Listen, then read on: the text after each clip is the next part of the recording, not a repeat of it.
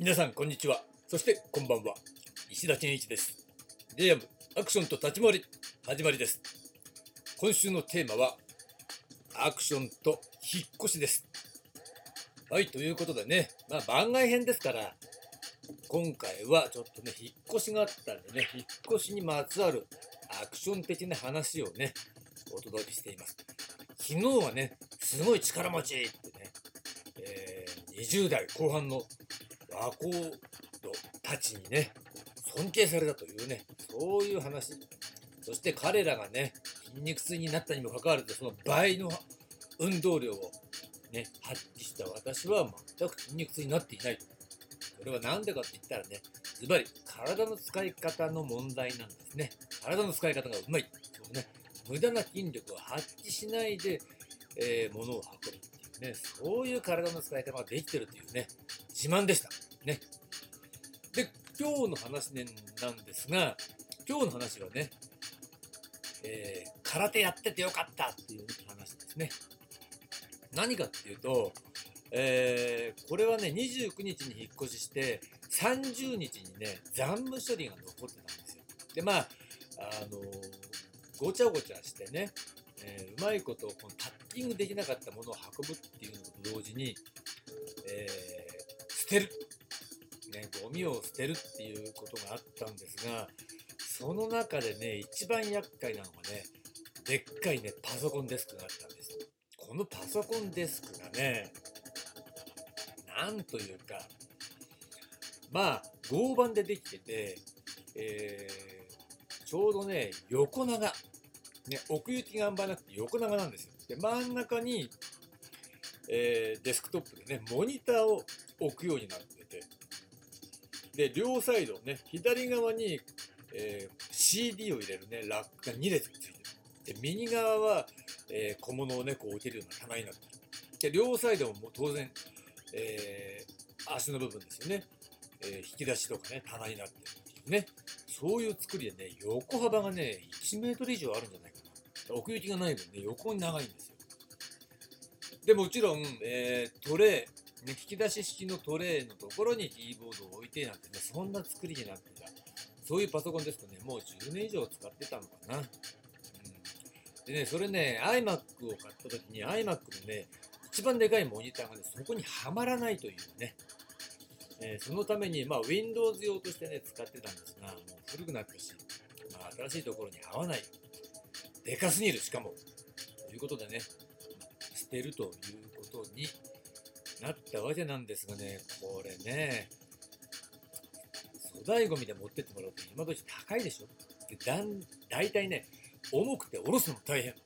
ということで、解体することになったんですが、もうこれめんどくせえな、これやりたくねえなと思ってね、で、ついついに一番最後に残しちゃった。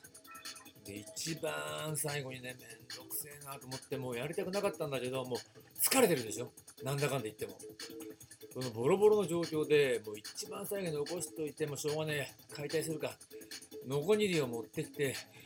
ガリガリってやろうかなと思って、まあその前には分解しなきゃと思って、ね、分解してたんですけど、ね、それがまためんどくさくて、何がめんどくさいかっていうと、特殊な工具使ってんのね。でね、ドライバーでね、分解できるのはほんのちょっとで、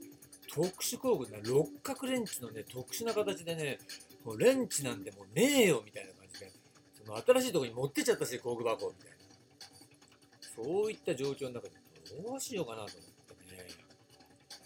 で、えー、ちょっとね、力ずくでね、その、なんだろう、留め金方式っていうかね、ネジじゃないんだな。ネジ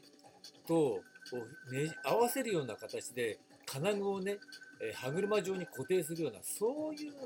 作りの部分があったんでそこをねこう取ってた。そしたらその金具の部分がバキッとか折れてねちょっと解体できたんですよ。おこれいけそうだなと思ってその力任せにグラグラグラなんてやってたらあその金具の部分接続部分っていうのは取れた、ね、無理やりやったら取れた。さてと。一番肝心なのはこの長いね1メートル以上あるねテーブルの台のところの板。でそのね天板のところも同じぐらいね厚さは薄いんですがあるんですよ。どうしようかなと思って思い切ってやったのがそうだ。とねこれもう空手でこのぶち悪くしかないと思って、えー壁に立てかけて即答で気合い一発だねパ見事に折れてその時の手応えがねこれいけるんじゃね？っていうそういう感じだったのね。なんで真っ二つに折った1メートルぐらいの板ねそれが50センチぐらいになった。でもそれでもまだでかい。ビニール袋に入れるにはでかすぎる。ってことでそれもさらにね壁に立てかけて即答で蹴破ったらねいけるいけるこれで調子に乗ってねいやーこれはねノッコギリで切ってたら大変な労力だった。それをねいやー即答でねパキパキ折る、ね、この快感ね、まさにね、これね、空手やっててよかったなってね、そういうことを実感した瞬間でしたね。ね、ちゃんとね、あの、無意識の中にね、もう割る瞬間に気合が入るね、声が出る。ね、そんなこと考えてもいないのに、うん、で、呼吸を整えてから。これがまたね、気持ちいいのね。全くね、そんな感じで、えー板割りまくって、ね、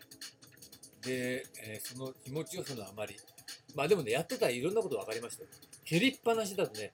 割れた板が自分の足に当たって痛いってね、外くるぶしでちょっとね痛くなっちゃったんで、やっぱこれ手返さないとダメだよねって言ってね、蹴ってすぐ引くこれ大事ですね。そういうことね、実感しました。あとね、やっぱりね、即答っていうのはね、力が入りやすい。これ普通の人だってね、ある程度力ある人とか体重ある人だったら足でガンと踏み捨てて割れるとは思うんですよ。だけどね、全然違う。力が入るね、踏みつけるっていうね、あのやり方、蹴り方っていうのはね、あんま力入んないのね。やっぱりね、力入るっていうのが、ね、即答の正しい蹴り方。あれはおすすめですね。ということで、まあ、長くなりましたが、え空手をやってたおかげでね、やってたってそんな、あの、ダウン持ってるとかそういうんじゃないけどね。でも、ね、ノコギリで切るところをね、一瞬のうちで、えー解体してしまったという話でした。だからね、昨日、今日ってね、えー掲載する写真、あれはね、残骸ありますよね。何なのあれって、あれがね、机の残骸ですよ。割りまくってね。あまりにも綺麗に割れてるから、なんか四角いブロックが置いてあるのかなっていうふうにしか見えないんだけど、